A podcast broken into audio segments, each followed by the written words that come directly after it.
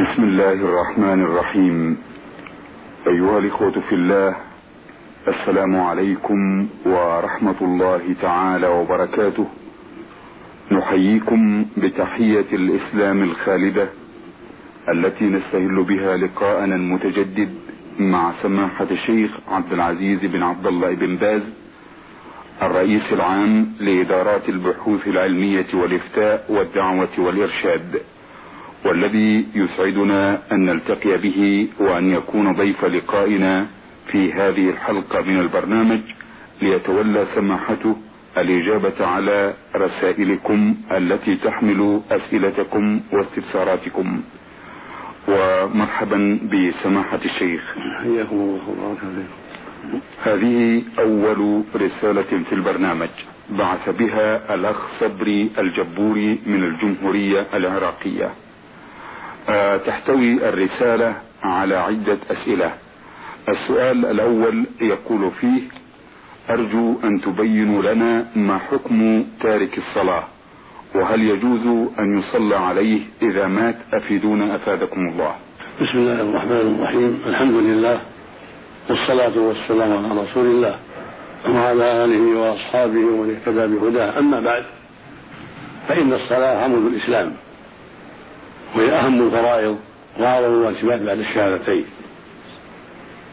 وقد اختلف العلماء رحمهم الله في تاركها تهاونا وكسلا وهو يقر بوجوبها وأنها حق وأنها فرض ولكنه يتساهل في تركها فذهب جمع من العلم إلى أنه لا يكفر ولكن يكون قد أتى إثما عظيما ومعصية عظيمة أعظم من الزنا والسرقة.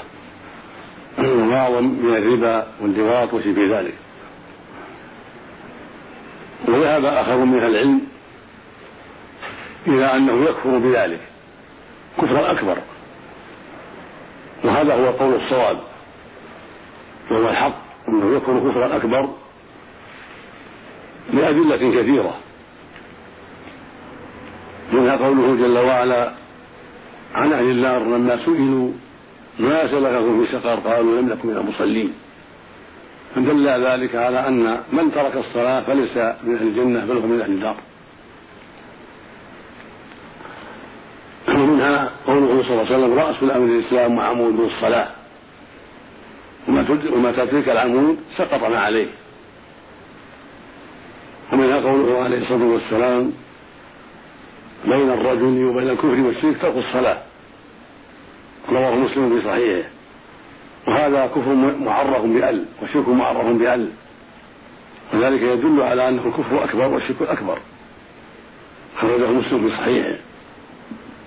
ومنها ما رواه الإمام أحمد وأهل السنن بإسناد صحيح عن النبي صلى الله عليه وسلم أنه قال العهد الذي بيننا وبينهم الصلاة فمن تركها فقد كفر.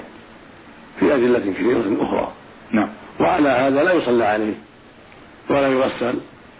ولا يكفن ولا يدفن في مقابر المسلمين بل يحفر في أي جهة من الجهات ويدفن كما يدفن غيره من الكفرة حتى لا يتأذى الناس بنفسه وجيفته نعم. هذا هو الصواب في هذه المسألة الخطيرة التي كثر فيها اليوم الكلام وقل والعياذ بالله من يعنى بهذا يعني وقل من يحافظ على الصلاة في الجماعة وفي وقتها إلا من هداه الله. المقصود أن ترك الصلاة أمر خطير فإن كان عن, عن جحد لوجوبها فهذا كفر بالإجماع. أما إن كان تهاونا وكسلا فالصواب أنه كافر كفرا أكبر وقد كثر كما تقدم من فعل هذا الأمر ومن تكاسل عن الصلاة فالواجب الحذر الواجب الحذر الواجب على من يدعي الإسلام أن يتقي الله وأن يحافظ على الصلاة في وقتها وأن يؤديها في الجماعة طاعة لله ورسوله. فإن الصلاة من حفظها حفظ دينه ومن ضيعها فهو لما سواها أرجع نسأل الله السلامة. نعم. آه السؤال الثاني في رسالة الأخ صبري الجبوري من العراق يقول فيه هل يجوز سبل اليدين أثناء الصلاة أم التكتف؟ وأيهما أصح؟ أفيدونا أفادكم الله. والقبض في السنة يضم يده اليمنى على يده اليسرى على صدره هذا هو السنة وهذا هو الأفضل. ولو أرسل يديه على جنبه صحت صلاته لكنه مكروه. والأفضل والسنة أن يضع يمينه على شماله على كفه اليسرى ورصه وساعده. لما ثبت في الحديث الصحيح عن غير بن رضي الله عنه قال رأيت النبي صلى الله عليه وسلم يضع يده اليمنى على كفه اليسرى ورصه والساعد إذا كان قائما في الصلاة وفي صحيح البخاري رحمة الله عليه عن سهل بن عن أبي حازم عن سهل بن سعد رضي الله تعالى عنه أنه قال كان الرجل يؤمر أن يضع يده اليمنى على على ذراعه اليسرى في الصلاة. قال أبو حازم ولا أعلمه إلا يرمي ذلك يعني يرفع ذلك إلى النبي صلى الله عليه وسلم. فهو يدل على أن وضع اليمين على الشمال في الصلاة على صدره هو السنة وهو الأفضل. وقد جاء في هذا عدة أخبار عن النبي صلى الله عليه وسلم. نعم. السؤال آه الثالث في رسالة الأخ صبري الجبوري يقول فيه إن بعض إخواننا المصلين يجمعون في أوقات الصلاة مثلا صلاة الظهر مع العصر وصلاة المغرب مع العشاء وصلاة الصبح لوحدها أي أن صلاتهم هذه تصبح في ثلاثة أوقات في اليوم الواحد. فهل هذا جائز أم لا؟ أفيدونا أفادكم الله. هذا لا يجوز. الواجب أن تصلي الصلوات في أوقاتها الخمسة. الظهر في وقتها والعصر في وقتها والمغرب في وقتها والعشاء في وقتها والفجر في وقتها. هكذا وقتها الله عز وجل. وصلى يرضى بالنبي صلى الله عليه وسلم هكذا. والنبي صلى الله عليه وسلم لما سئل عن ذلك صلىها بالناس هكذا. صلى الظهر حين زالت الشمس وصلى العصر حين صار من كل شيء مثله وصلى المغرب حينما غربت الشمس وصلى العشاء حين غاب الشفق وصلى الفجر حين طلع الفجر. هذا في اليوم الأول. وفي اليوم الثاني صلى الظهر الظهر حين صار ظل كل شيء مثله وصلى العصر حين صار ظل كل شيء مثليه وصلى المغرب بعدما مضى وقت قبل أن يغيب الشفق وصلى العشاء قبل نصف الليل وصلى الفجر بعدما أسفر جدا. وقال الصلاة بين هذين الوقتين. فلا يجوز المؤمن أن يخالف ما شرعه الله ورسوله. وليس له أن يجمع الصلاتين الظهر والعصر والمغرب والعشاء إلا لعذر. كالمرض والصغر نعم. والمطر. أما من غير العذر فلا. نعم. السؤال الرابع والأخير في رسالة الأخ صبري الجبوري من الجمهورية العراقية. يقول فيه هل يجوز الصلاة على التربة وما فائدتها؟ أثناء الصلاة أرجو أن تبينوا لنا حكم هذا العمل. كان السائل يريد التربة التي يعتادها الشيعة وهي حجر يزعمون أنه أتوا به من كربلاء يسجدون عليه. هذا بدعة لا أصل له ولا يجوز يصلى عليه لكن لا تبطل الصلاة. إذا وضع يده وأنفه عليه لا تبطل لكنه بدعة لا يجوز فعله. وهذا مما أحدثه الشيعة وغلطوا فيه الله يهديهم وإنه وإياهم من الشيطان. والمقصود أن هذا بدعة. وليس المؤمن ينقل التربة من مكان إلى مكان يصلي عليها. بل يصلي على ما تيسر. إن كان على الحصبة صلى على الحصبة إن كان في الرمل صلى في الرمل إن كان المسجد مفروش صلى على فراش ولا وليس له أن يحمل حجرا أو طينا أو قطعة خشب أو غير ذلك يسجد عليها. لا. هذا من البدع. التي لا تجوز. نعم. الرسالة التالية وصلت من إخوة سودانيين مقيمين بالمملكة. يقولون في سؤالهم الأول هل يمكن أن يشيد الإنسان صدقة جارية ويهبها لأحد الأصدقاء أو الأقرباء غير الأب والأم؟ وهل يمكن أن يصل أجرها إليه؟ أفيدونا أفادكم الله. قول السائل هل يمكن أن يشيد صدقة جارية؟ ما التشييد لم أفهمه. فإن كان المراد بالتشييد التسبيل والتوقيف يعني يسبل ويوقف ويحبس. أرضا تكون صدقة جارية أو عمارة تكون صدقة جارية أو دكان يعني حانوت صدقة جارية فلا لا بأس يسبله ويجعل غلته لأبيه أو أمه أو أقاربه تنفعهم الصدقة تنفع الميت والحي جميعا أو يجعل غلته في إصلاح المساجد أو في مواساة الفقراء والمحاويج أو في قضاء دين المدينين أو في بناء أربطة للفقراء وما أشبه ذلك. هذه يقال لها صدقة جارية ويقال لها وقف ويقال لها إسبال ويقال لها حبس.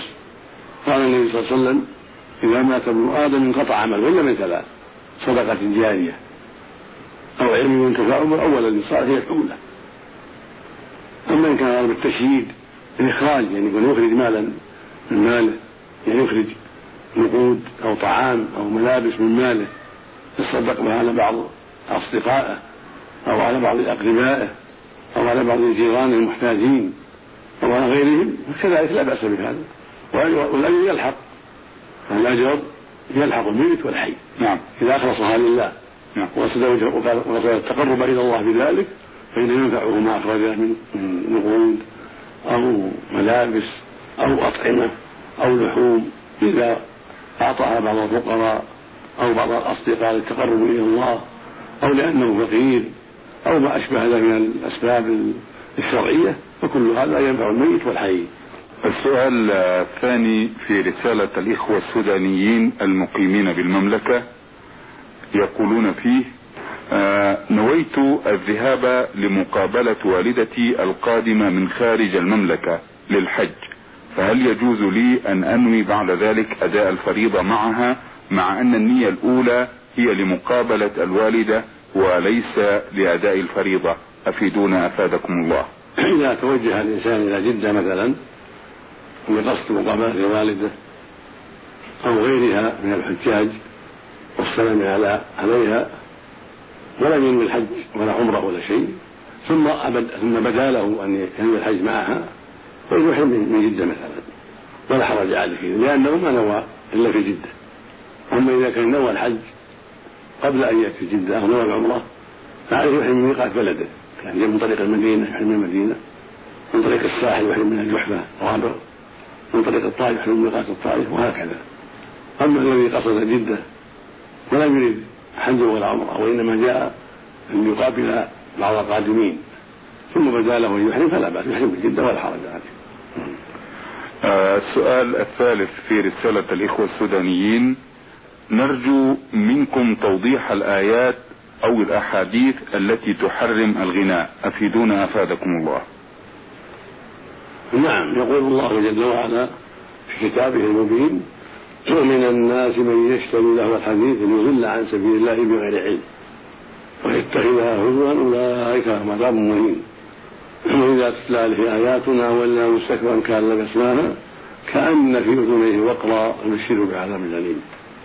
قال أكثر أهل العلم إن المراد بله الحديث الغنى. هو الحديث. وقال بعضهم إضافة إلى ذلك أيضا أصوات المزامير. والملاهي كالعود والطنبول وشبه ذلك. نعم. هذه هي هذا هو له الحديث هذا هو له الحديث المحرم وهو من أسباب الضلال عن سبيل الله والإضلال.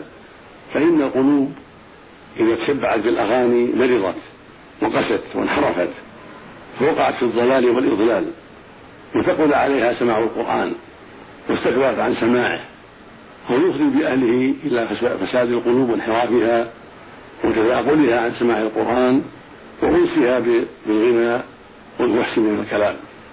حتى قال عبد الله بن مسعود رضي الله عنه إن الغنى ينبت النفاق في القلب كما ينبت ماء الزرع هذا يبين لنا خطر الأغاني وشرها وآلات الملاهي. وجاء في المعنى أحاديث تدل على تحريم الأغاني والملاهي.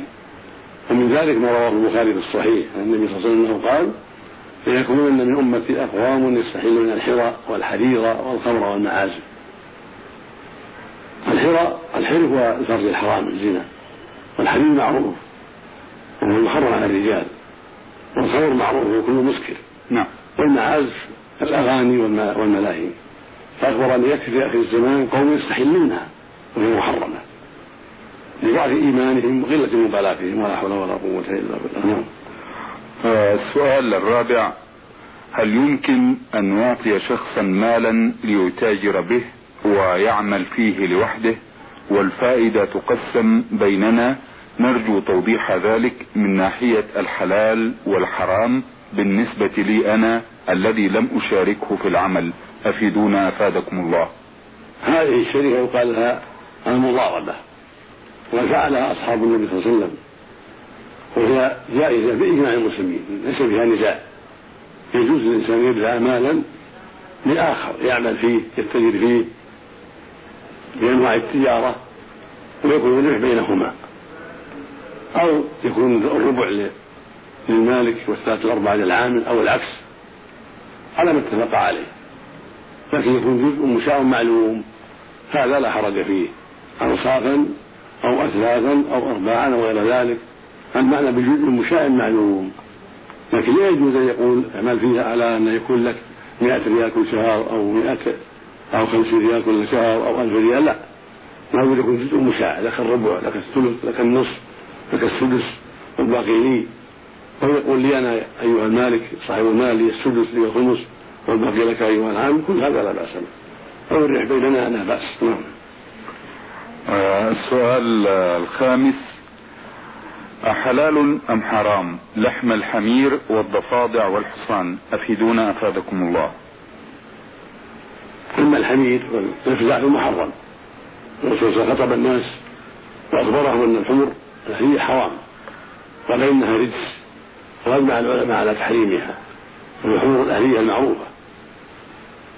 أما حمر الوحش في ذبح الضيحي هذه لا بأس بها معروفة لها شكل آخر من الصيد. أما الحمر التي بيننا التي كان يسمى عليها أو يحمل عليها فهذه يقال الحمر الأهلية ويقال الحمر الإنسية. بل حرمها النبي صلى الله عليه وسلم خطب الناس في ذلك مرات وبين لهم حكمها وأنها رجس وأجمع المسلمون على تحريمها. وهكذا الضفادع نهى عن قتلها ولما نهى عن قتلها دل على تحريمها. أما الحصان فلا بأس به. الخيل حل لنا. الرسول صلى الله عليه وسلم نهى عن الحمر الأهلية وأذن في لحوم الخيل قالت تسمى بنت أبي بكر رضي الله عنها نحرنا عن عهد رسول على عهد رسول الله صلى الله عليه وسلم فرسا وجمعنا في المدينة فأكلناه. هذا يدل على أن الخيل لا بأس بها. ولكن بعض أهل العلم يكرهها إذا كان لها حاجة وقت الجهاد. نعم. أما إذا كان ما هناك حاجة والمسلمون في غنية عنها فإنها لا بأس أن تذبح وتؤكل. أما إذا دعت الحاجة إليها في الجهاد فالأولى تركها للجهاد وعدم ذبحها ليستعين بها المسلمون في جهاد أعدائهم. نعم. السؤال الثالث نحن نسمع بأن من مات غرقا أو حرقا لن تمسه النار. نرجو رأي الدين في ذلك. أفيدونا ولكم الأجر والمثوبة من الله. نعم. ثبت عن النبي صلى الله عليه وسلم في عدة أحاديث أنه أخبر أن الذي يموت بالغرق أو بالطاعون أو بالبطن بالإسهال أنه شهيد المطعون شهيد والمطعون شهيد وصاحب الغرق شهيد صاحب الهدي شهيد والمقتول في سبيل الله شهيد وميت في سبيل الله شهيد في عدة شهداء آخرين. وهذا من فضل الله جل وعلا. يعني يكون لهم ميزة من الأجر ثواب جزيل لكن أفضلهم الشهداء في سبيل الله ليقتلوا في سبيل الله هم أفضلهم. لا يغسلون ولا يصلى عليهم لأنهم أحياء عند ربهم يرزقون وأما الشهداء الآخرون غير الشهداء في سبيل الله كالمرقوم والمطعون وصاحب الهدم والغرض فهؤلاء يغسلون ويصلى عليهم. لا يلحق بهم من يموت بانقلاب السيارات أو بإسلام السيارات فإن هذا يشبه الميت في الهدم ويرجى لهم الشهادة. لكن يغسلون ويصلى عليهم مثل من يموت بالبطن والغرق نعم. الرسالة التالية وصلت من المستمع الذي رمز إلى اسمه واو يا عين من جمهورية مصر العربية. يقول في رسالته هل الاستماع إلى المسلسلات والأفلام والغناء التي تذاع من محطات التلفزيون والإذاعات العربية والأجنبية. حرام أم حلال؟ أفيدونا أفادكم الله. هذا في التفصيل. إذا كانت المسلسلات وما يذاع غيرها من في فيديو أو غيره سليمة. تشرح أمرا ينفع الناس في الدين والدنيا كأن تذكر تاريخ غزوة من غزوات النبي صلى الله عليه وسلم أو تاريخ عمل إسلامي أو تراجم إسلامية أو تذكر شيئا من المصانع النافعة للمسلمين أو ما أشبه ذلك فهذا لا بأس به. وهكذا الفيديو الذي يسجل شيئا نافعا للمسلمين من أحاديث دينية قرآن أحاديث عن اختراعات نافعة أشعار جليلة طيبة عربية في الجود في الشجاعة في الإحسان إلى الفقراء في الجهاد في سبيل الله في غير هذا من الخير. هذا لا بأس به. أما إذا كانت المسلسلات ونحوها والفيديوهات ونحوها ما يضر المسلمين من عرض الصور الخليعة والأغاني وأشباه ذلك فهذا لا يجوز لأنه يضر المسلمين ويسبب انحراف أخلاقهم وربما أفسد عقائدهم فلا يجوز الاستماع لذلك. نعم. الرسالة التالية وصلت من المستمع عبد الله سلام العمراني من المنطقة الشمالية بمدينة البدع. يقول الأخ عبد الله في رسالته هل يقصد بقول الله تعالى قل هل يستوي الذين يعلمون والذين لا يعلمون؟ وقوله صلى الله عليه وسلم العلماء ورثة الأنبياء علماء الطب أو الكيمياء أو غيرهم أم يقصد فقط علماء الشريعة؟ أفيدونا حفظكم الله ورعاكم. المقصود بالآيات التي في العلم أو الأحاديث التي في العلم كلها عند أهل العلم علوم الشريعة. علوم الكتاب والسنة. هي التي فيها الفضل العظيم والخير الكثير وأما ما يتعلق بعلوم الطب والهندسة والاختراع والجيولوجيا وأشبه ذلك علوم لها أهلها وعلى حسب مقاصدهم تكون يكون حكمهم. فمن تعلم الهندسة أو الطب ليدفع المسلمين وليغنيهم عن أعدائهم فهذا مأجور على حسب نيته. وهكذا من تعلم اختراع شيء من آلات الحرب لينفع المسلمين أو تعلم الجنودية أو شبه ذلك لينفع المسلمين قصده نفع المسلمين فهذا له أجره ولا يكون حكم حكم علماء الشريعة لكن يكون له أجر على نيته. أما من تعلم أهل الدنيا ومقاصد الدنيا يأكل يتوظف يعيش فهذا مباح لا له ولا عليه. لأنه مأمور بالكسب مأمور بطلب الرزق لكن لا يكون كمن تعلمها ليأكل الحلال ويستغني عن الحاجة إلى الناس أو لينفع المسلمين ويوليهم عن أعدائهم فالنية تختلف. فمن تعلمها لينفع المسلمين فله أجر. ومن تعلمها ليستغني بها عن الحرام ويكسب الحلال فله أجر. ومن تعلمها لا لقصد إلا مجرد أن يعيش ويأكل ويشرب ما همه ما همه حلال ولا ولا غيره.